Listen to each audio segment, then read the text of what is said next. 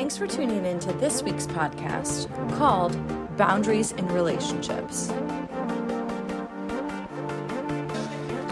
Father, we thank you that you are worthy of all adoration. You are worthy of all glory, of all praise. Father, as we have spent a moment with family and friends, as we're in this season of thankfulness, Father, we have so much to be thankful for our redemption, that we're blood bought people, that we have hope, that we have a future. And Father, as we head into the season of Christmas, that we would begin to look in expectation for what you're doing, for what you've done, remembering. And God, that we know that because of the cross, because of Christmas, because of this divine heavenly invasion, that you gave us Jesus, born as a baby unto a virgin, God, that we can experience your presence. We can honor you with our lives. We can have purpose, calling, and that we can bring the kingdom of heaven into the earth. So, Father, we thank you that you are empowering us, that you are with us. We lift our hands right now and we just ask for the Holy Spirit to rest upon us. We thank you that He's here. Father, as we're in this series on margin, understanding what our limit and what our load is, God, that we would make space, that we would prepare, that as we go into the uh, look at the patristic calendar of what Christmas is, that it's a season of Advent where there is an expectation of looking for you.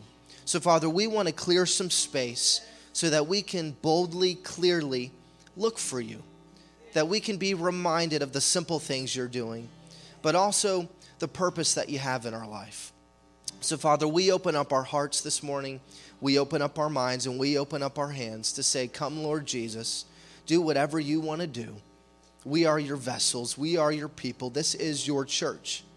And we thank you that you're building your church, and the gates of hell will not prevail against any child of God. So, Father, we thank you for Holy Spirit empowerment. We honor you, we love you. In Jesus' name we pray. Everybody said, Amen. Amen. Well, God bless you. You can be seated. So thankful you're here and thankful for just that moment of worship. Just never want to underappreciate our worship team for the time, the effort, the care that you put into leading us into the presence of God. And uh, I pray that you appreciate them and love them as all of them are servant volunteers. They give of their time, their energy, their gifts uh, to lead us in the presence of God. GPC kids, you guys are dismissed as well. You guys are going to have a blast. Allison, Andrea, and Kendra have a great schedule. This is your last week before you jump into uh, your Christmas lesson as well. They're going to have a four week series going through Christmas, understanding the story of Christmas. So we are um, glad for them and the service that they have. Well, is everyone full? Everyone have a good Thanksgiving? Everyone enjoy family time? If you got to travel, you made it back safe. Um, always a crazy time of year, but a good time of year reconnecting um, with family. And, and I think ever since COVID and we saw everything slow down, uh, we were essentially given permission uh, to slow down. Now, some of you, you revved up. You did not slow down um, in certain facilities and, and different places of work, but um, really the heart of this series is to remind you once again that you have permission to slow down. You have permission to take time to rest. Um, and understanding that rest isn't just um, going to a place in your mind where you block out everything that's important or you numb yourself, but it's resting in the person of Jesus, growing in your relationship with God, making the presence of God a priority through His Word, through His worship, and with His people. Um, and last week we talked about, and, and I introduced um, this topic of margin, that we want to live an unhurried life. And when we're living an unhurried life, we're at our best. That the best things that will happen in your life will always happen within the margins. And that's just not financially, but that's relationally, um, that's spiritually. That you've blocked out time today to focus on your soul, to focus on your spirit man, uh, to focus on your relationship with God, and to be around um, God's people. We know it says in Hebrews that even don't forsake the assembling of yourself together as the day um, draws near. I even put this up, Tim, if you would put it up. Um, this is where I, I really want to go this morning. And it's Ephesians 5 15 through 16. It says, See then that you walk circumspectly, not as fools, but as wise, redeeming the time because the days are evil. We know we live in a fallen world. We live in um, the spaces and places that, as we bring the kingdom of God in, what God does in you and then He does through you is He wants to redeem what's around you. Now, we just took a moment, we prayed for our families. All of us have family members that maybe are far from God, aren't in relationship with God. Well, when we take moments to just gird up our family, to pray for our family, to intercede for our family, we're believing that God can do a miracle in the space of our family. But someone somewhere has to be praying. Now, I'm thankful that all the pressure doesn't fall on us to reach our family or to reach people. That's through the Holy Spirit's leading. And there's a sensitivity that has to be developed with the Holy Spirit, knowing when to say, where to say, how to approach in grace and in truth, um, and just being in rhythm with Him, not running in front of Him. We talked about last week that when you put margin in your life with God, you're not running in front of Him, you're not running behind Him, but you're in this place where you can look north, south, east, and west and you have availability, that you're not put all the way to the end um, where you're on the fringes of your limit. That margin, uh, if you put it up, is simply just a reminder. It's it's knowing the difference between your load and your limit. And when you get to the edge of your limit, your load will push you off, and then you will be rushed. You'll be hustling. You'll be out of sync and out of pace when you're when you've gone beyond your limits. And so we see that margin just isn't some cute little term or some new way of thinking, but it, it's very biblical. And we see from, especially in the Old Testament, you'll see time and time again um, of why God gave the Ten Commandments was He said, "Do this and you'll live." That if you apply these principles in your life, then they're going to be a blessing to you and not a burden to you. That time is the precious gift we have. We can always get more money. We can always um, work on our health but we can never get time back. That it's the most precious gift we're given. And I was even thinking of one of the best gifts, especially as a parent, that you can be given is just simply time. Time to yourself, time uh, with your spouse. Isn't that one of the most precious gifts you can be given? Don't even, keep the gift cards. Just give me, give me some time, and you're going to bless me. Um, so we we talked of last week too that uh, Moses said in Psalms 90 that teach me to number my days so that I may have a heart full of wisdom. That when we live knowing um, really our boundaries, knowing the uh, purpose of time, how time works, stewarding our time, that there's a wisdom that comes of how we're to steward it and walk in it, and that time would be a blessing to you, not be a robber to you. And so we talked of Job. There's this great example of Job, Job 9:25. It said, as Job was experiencing the bad end of time, it says that now my days are swifter than a runner. They flee and they see no good. I think we all are there in seasons of our life where we experience what Job did, where we, we're not maybe seeing good with our time. We also said how busyness is not a condition, it's a choice. We love to say, Oh, how, how's it going? How's, how's life? We love to say, we're, Oh, I'm busy. Well, I think we can all agree that we are all busy but busyness is a choice. We choose to be busy. We said too that busyness is not a bad thing. Jesus was busy, but he was about his father's business, so his priority of his busyness was healthy and effective. Not just running to what's urgent all the time, but running to what is important. Importance and urgence, er, being urgent, is, is two different things.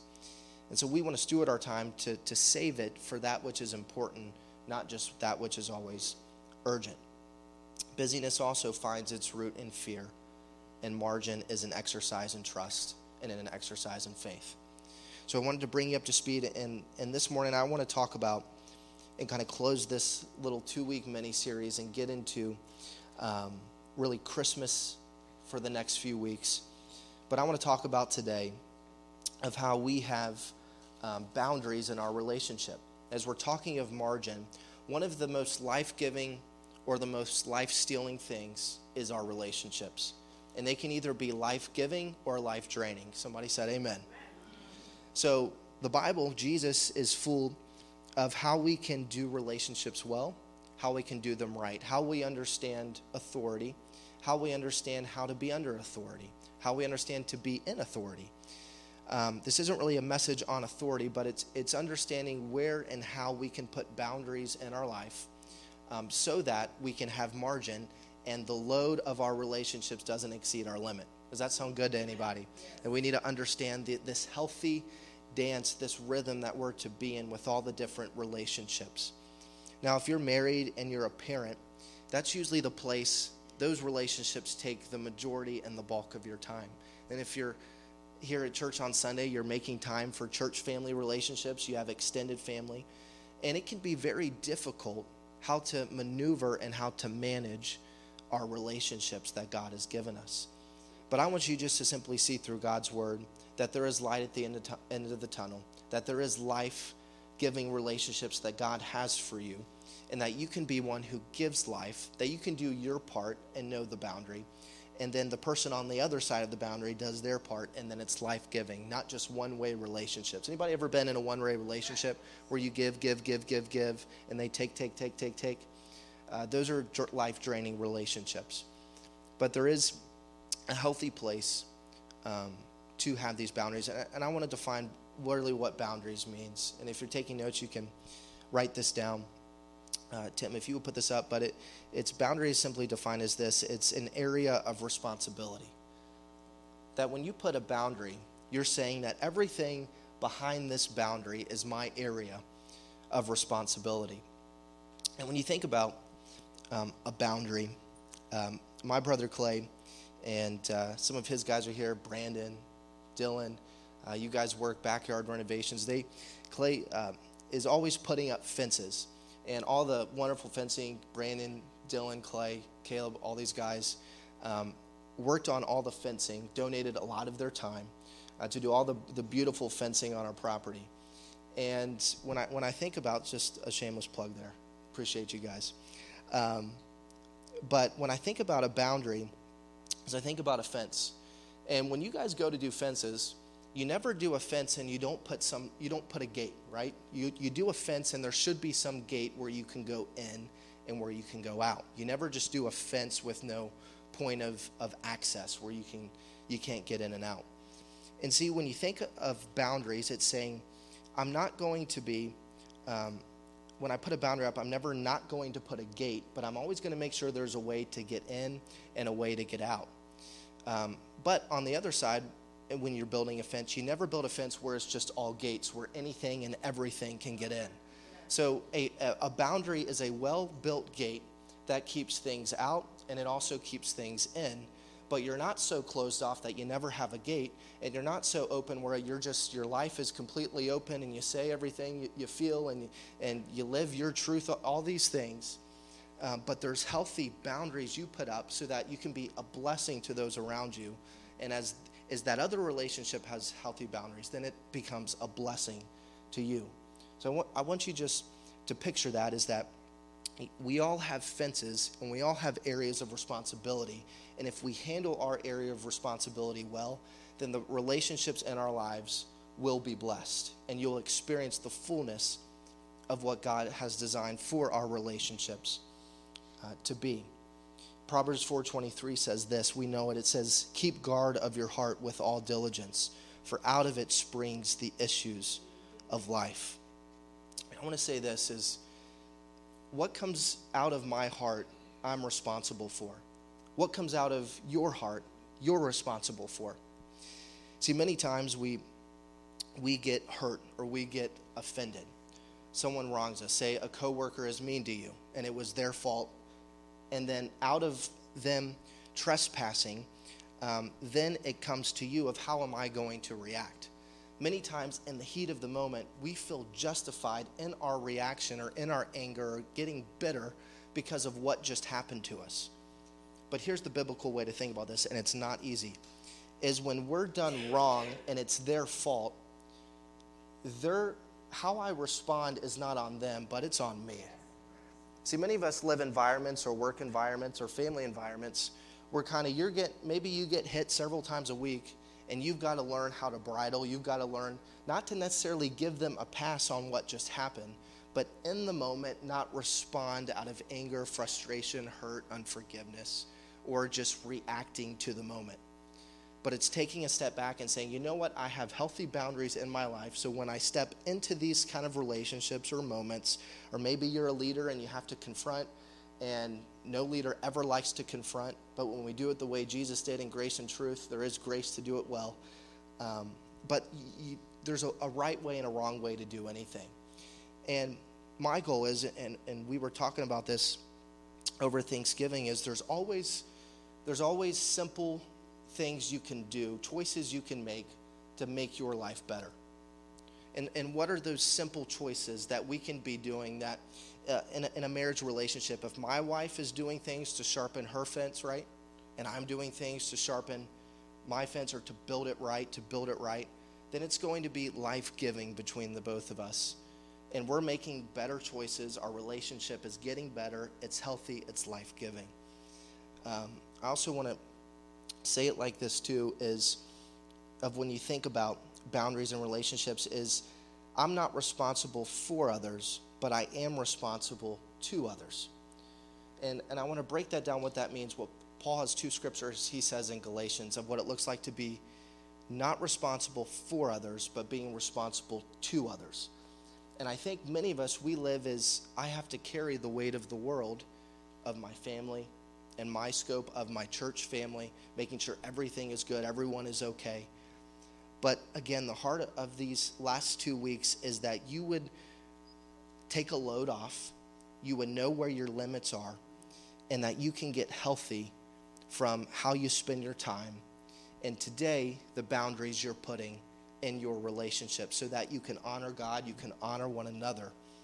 And that boundaries aren't saying I'm off limits, it's saying these are these are things I have to do because we all have an emotional life, right? We all have emotional health. And many times we don't steward our emotional health well. Uh, it's just like um, on an airplane. What does the flight attendant always say? Put your oxygen mask on before you place it on your child or the person next to you many times we'll put the oxygen mask on everybody before we take care, care of ourselves.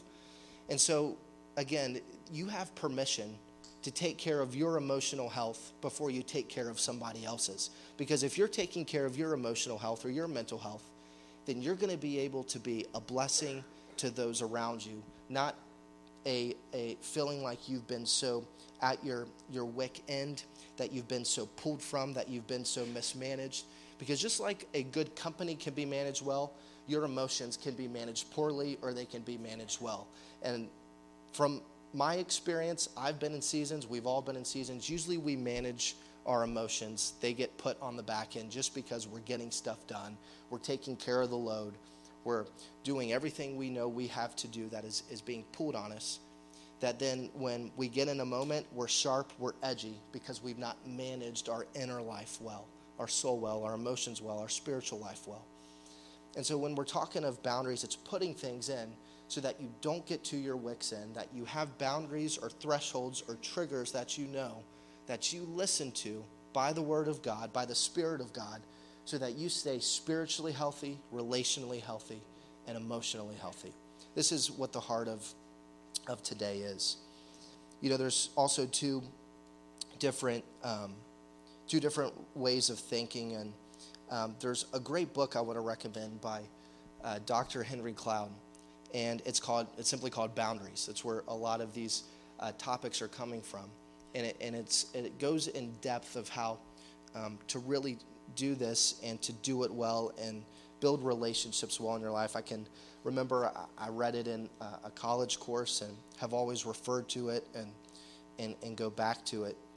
Um, but when you think about um, someone who is avoidant, someone who is avoidant is the person who has no gates on their fence. That they've been hurt, they've been had some traumatic experience as a child, maybe in a relationship, and so they become very avoidant or even non-responsive, where they may seem like a really good listener, but really they don't trust anybody. they don't let anyone in, and they stay very closed off, and they just become very avoidant.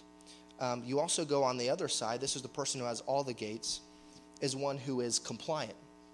They're one who shares how they feel. You know exactly where they are all the time. They process verbally on everything. Um, and they're just very open. Uh, and they could use uh, a couple gates in their life because they're usually overshares or they overdo their emotions.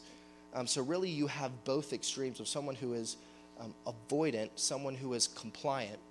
And when you put a boundary, and, and there's times you can even be both. I think there's times we, we have experienced where we're both in our life. But when you put a boundary, you say, you know what, I'm not going to be on that extreme, I'm not going to be on this extreme. I'm going to be right here in the middle of having boundaries where I'm not so closed off all the time. I'm living life, I'm enjoying the relationships that God's put around me.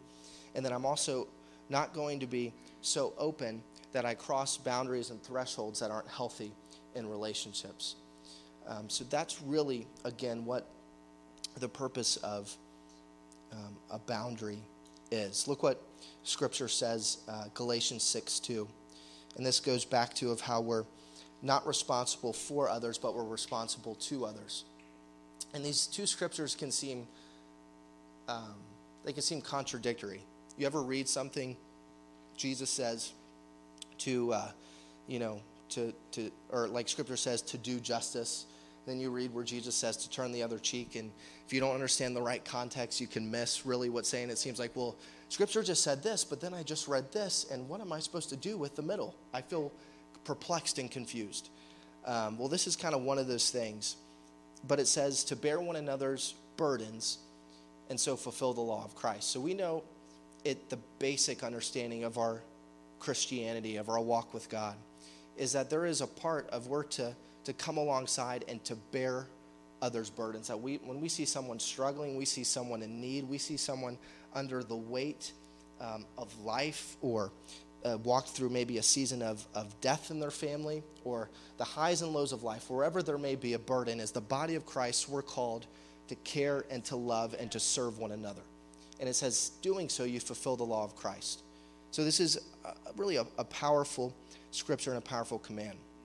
Well, look what it says a couple scriptures later. Uh, Galatians 6 5. It says, For each one shall bear his own load. Isn't that perplexing? Like, what am I supposed to do with that? I was just told to bear one another's burdens. Then it said, I'm supposed to bear my own load. Well, when you begin to look and, and you just begin to break down, I want to look at the difference between what is a burden and then what is a load, because they're two very different things.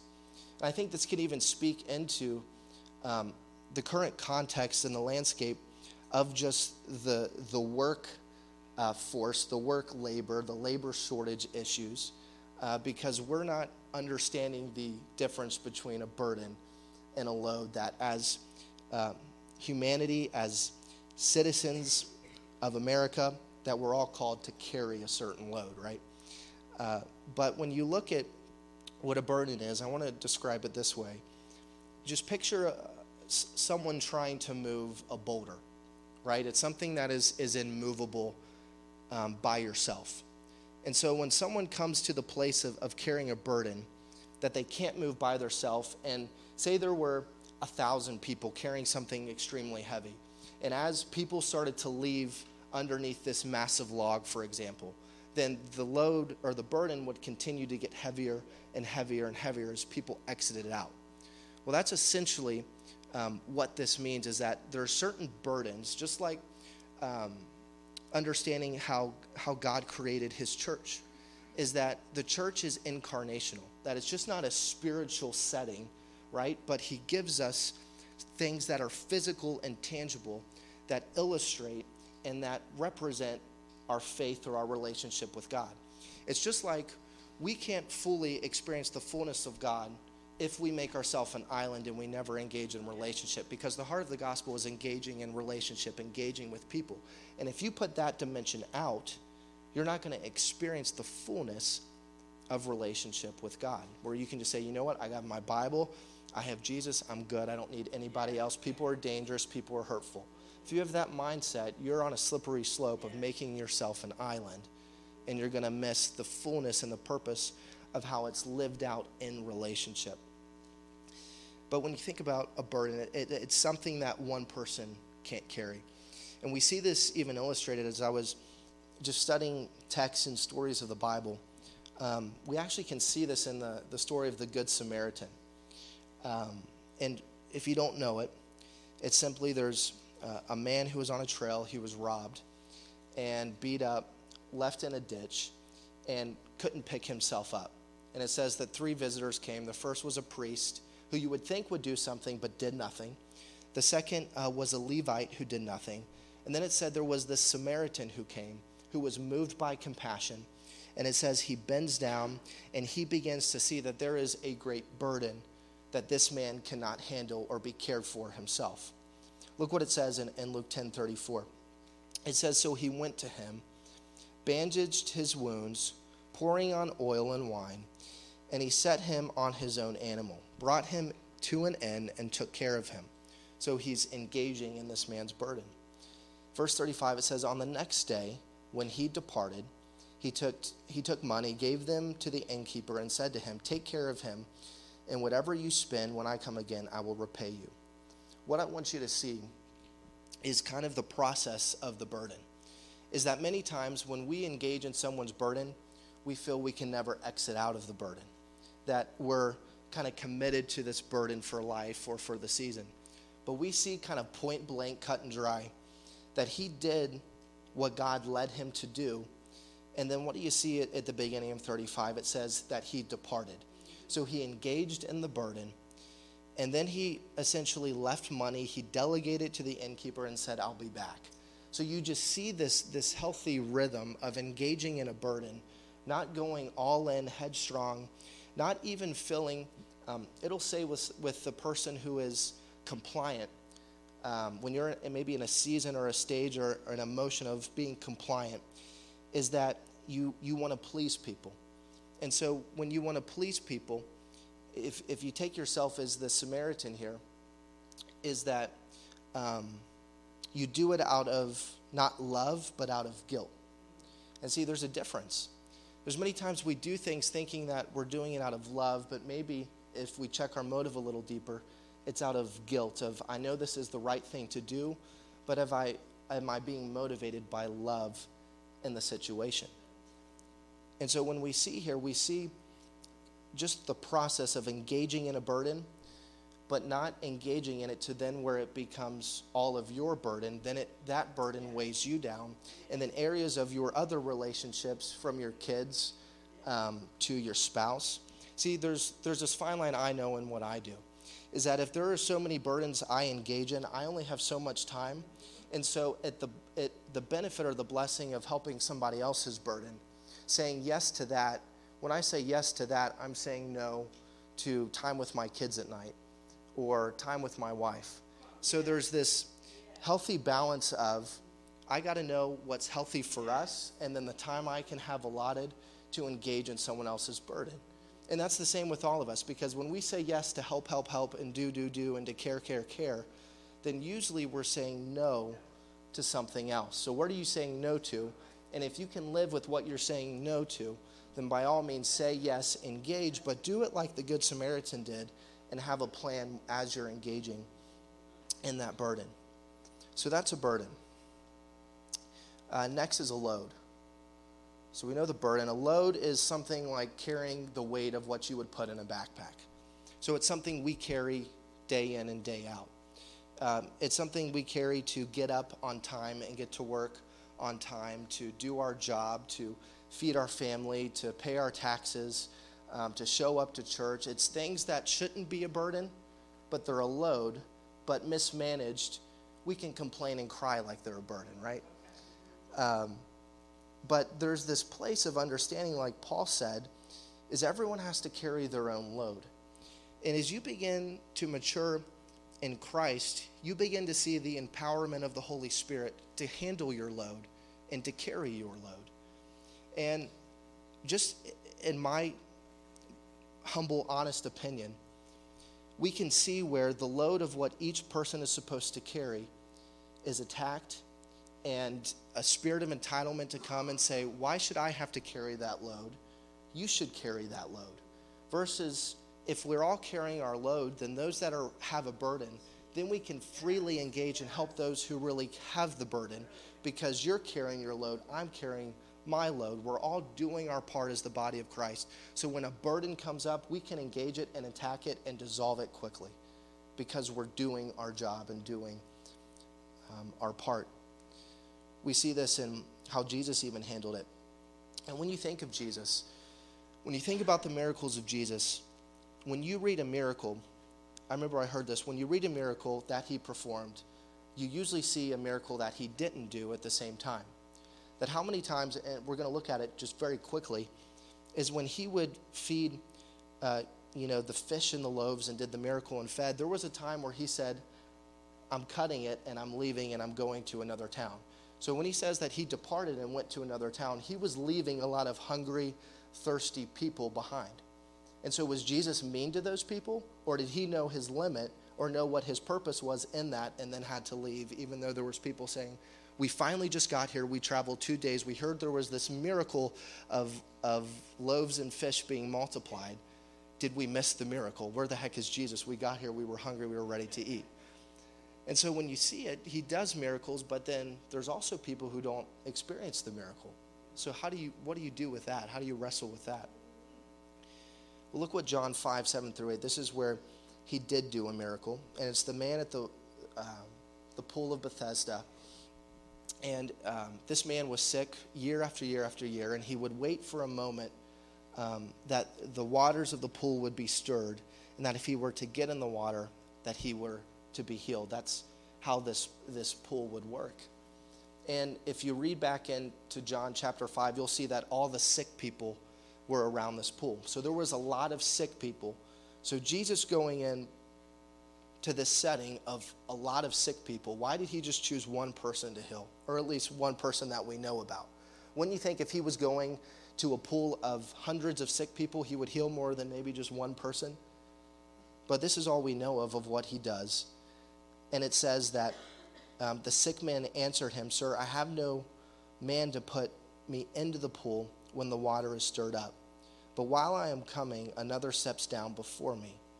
And what did Jesus say to him? Take up your load, rise up, take up your bed, and walk. Pastor Joyce has taught on this for years. If you'll do what you know you need to do in the natural, God will do the supernatural. It's a principle He gives us that if we're carrying our load, not sitting around waiting for God to do a miracle, being lazy in our walk with God, but when we're taking steps of faith every day, we're trusting and honoring God. We're being obedient, we're walking in humility. Not that everything is, is hinged on that, but you're being, uh, you're trusting in the providence of God, because the providence and sovereignty of God can supersede anything and everything. But in the middle, we've got to trust God somewhere and have faith to get up and to do in the natural and trust God that He can do the supernatural. So he took his load, he did what Jesus said, he did what was asked of him in the natural, and God did the supernatural in his life. So I, I want you to see the difference between a burden and a load. And some of you, some of us engage in all of these burdens. We don't know how to pull out at a healthy time. Um, and we don't know how to delegate. We don't know how to surround people around us that can help with a big burden. And when if you don't do that necessary, if you don't do that, then it's to your detriment or to those in your circle and in your sphere. Um, and it, it's not that oh well I'm carrying a burden, I'm doing something wrong. It's just there's always a better way to do something.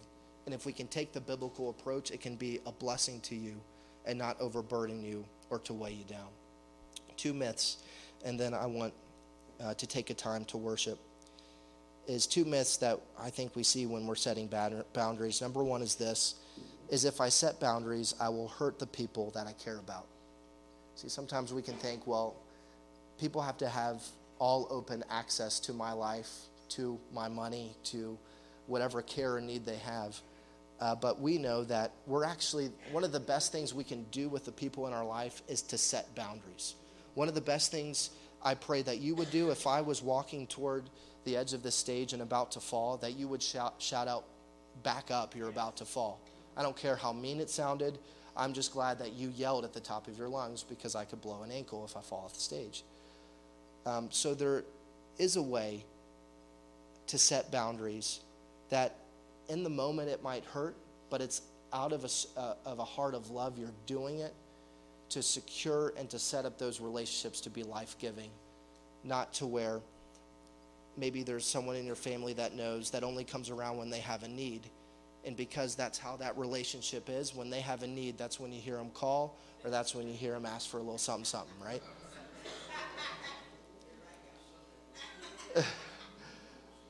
but outside of relationship, see, there's a healthy place that in relationship that can be free flowing and free giving. But when you don't have those boundaries and your relationship is hinged on when you need something, then that's one of those taking relationships. Jesus did this. It says that immediately Jesus made his disciples get into the boat and go before him to the other side. And this is where we see him. It says that he sent the multitudes away in Matthew 14 22. So we see that he left the multitudes. Many times we see he left the multitudes to go pray, to be silent, to get with his Father. So he would disengage from people I'm sure people rejuvenated him, but there was a time that people became draining. So he had to get away, to get rejuvenated, and then to go and re engage. We see in, in Mark 1 uh, 35 as well, it says that um, he said, Let us go into the next towns that I may preach there also, because for this purpose I have come forth. So he knew his limit, that his load was done there and because Jesus had great margin in his life, he was able to exit and go into the next town and be effective there. Because think if he gave everything here and he were to walk tired into there, would they get the best of what he God was asking him to give? Probably not. If he was, I mean, he's Jesus, but you catch what I'm talking about.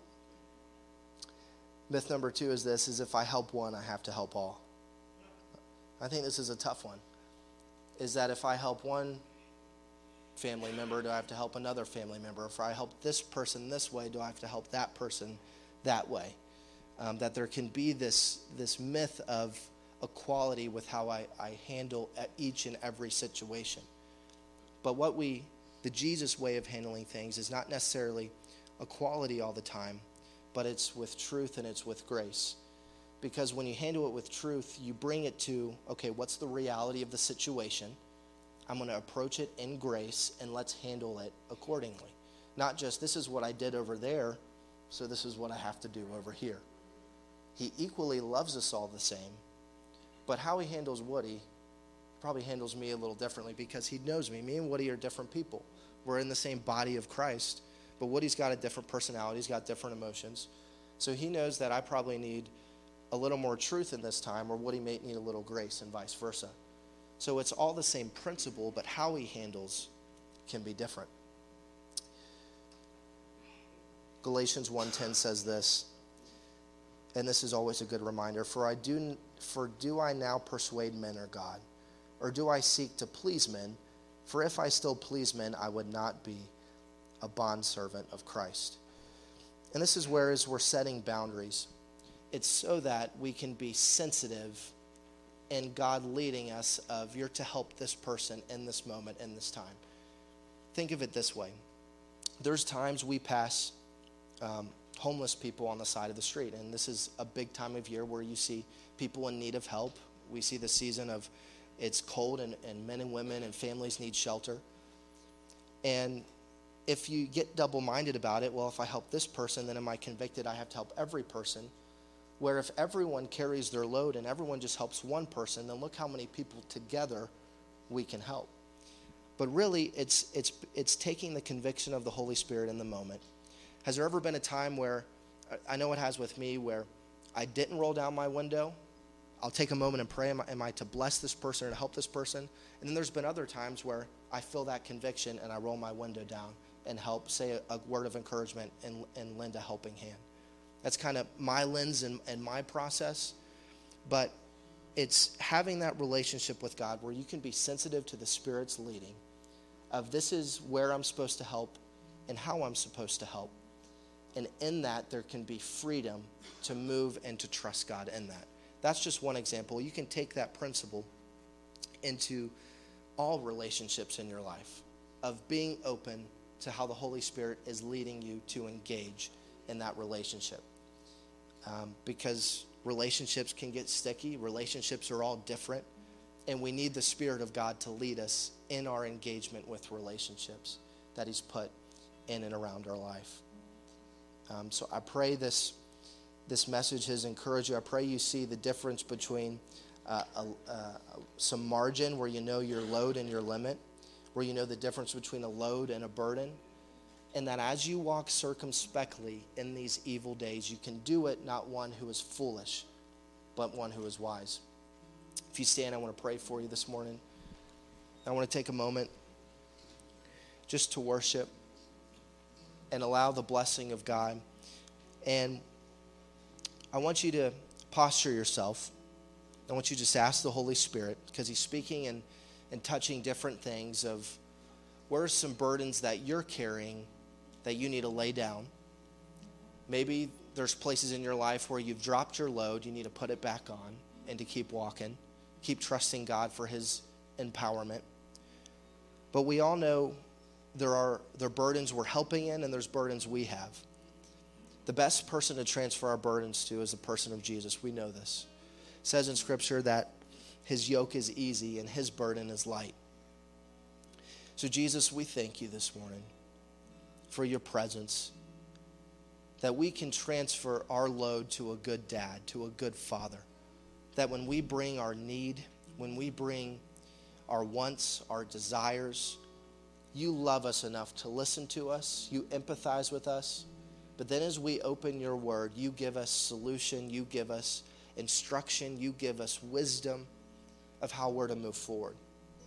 Father, I pray this morning that we can move forward past our burden, that we can engage in other burdens in a healthy manner, in a healthy perspective, that we can love those in our life, but make room for those coming into our life as well.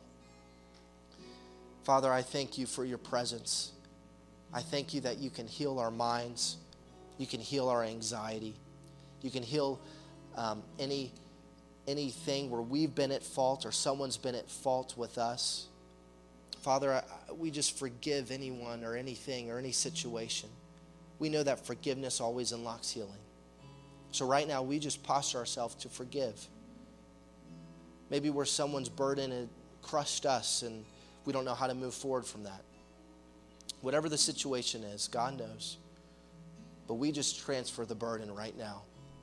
And Father, as we worship and as we ask for this blessing, that we not transfer a burden of shame to the next generation or a burden of guilt or a burden of, of wrong identity, a burden of what we comes out of our mouth of how we talk to other people or how we talk to our children.